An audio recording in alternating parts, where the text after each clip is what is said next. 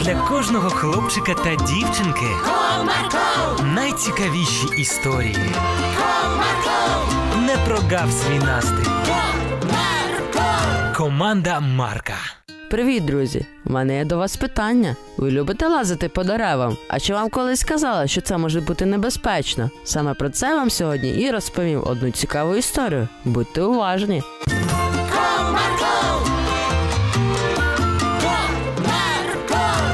Одного чудового теплого дня два друга вирішили піти на прогулянку. Привіт, Толік! Привіт, друже. А куди ми підемо? Ну не знаю. Можемо до річки чи в парк. О, слухай, в мене є ідея. О, а яка? Я вчора дивився фільм про природу, і там розказували про дерева. Так, так. І що? Вони дуже високі, з них дуже гарно видно. Ти що пропонуєш залізти на дерево? Ну, майже. Я пропоную, щоб ми полазили по різним деревам. Це ж буде цікаво.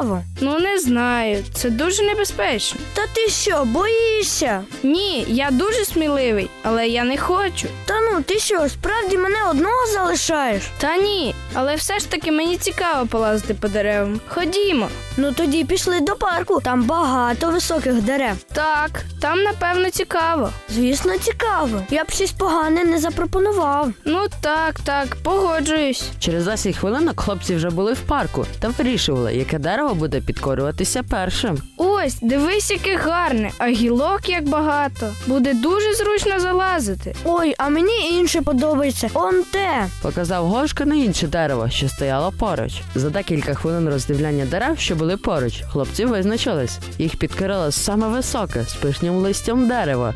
Уявляю, як там круто буде. Ага, це буде дуже класно. Та всі хлопці нам будуть заздрити. Ну що, полізли? Давай. Після цього хлопці почали лізти на дерево. Вони обережно переставляли ноги з однієї гілочки на іншу, і, врешті-решт, опинилися на самій верхівці дерева. Вау, як тут гарно. І парк весь видно, Навіть злазити не хочеться. і мені. Але ти уяви, як на інших буде круто. Ага, якщо тут так класно, то на інших ще цікавіше буде. Але давай вже злазити, щоб і на інших побувати. Так, згоден, давай злазити. Домовились з хлопці і почали карабкатись по дереву вниз. Вони переставляли ноги з однієї гілочки на іншу та трималися руками за верхні гілки. Через деякий час Толік вже був внизу та чекав на свого друга, як раптом щось хрустнуло. Це була гілка, яка хрустала під ногою гошки, який миттю полетів униз. А, Гошка, друже!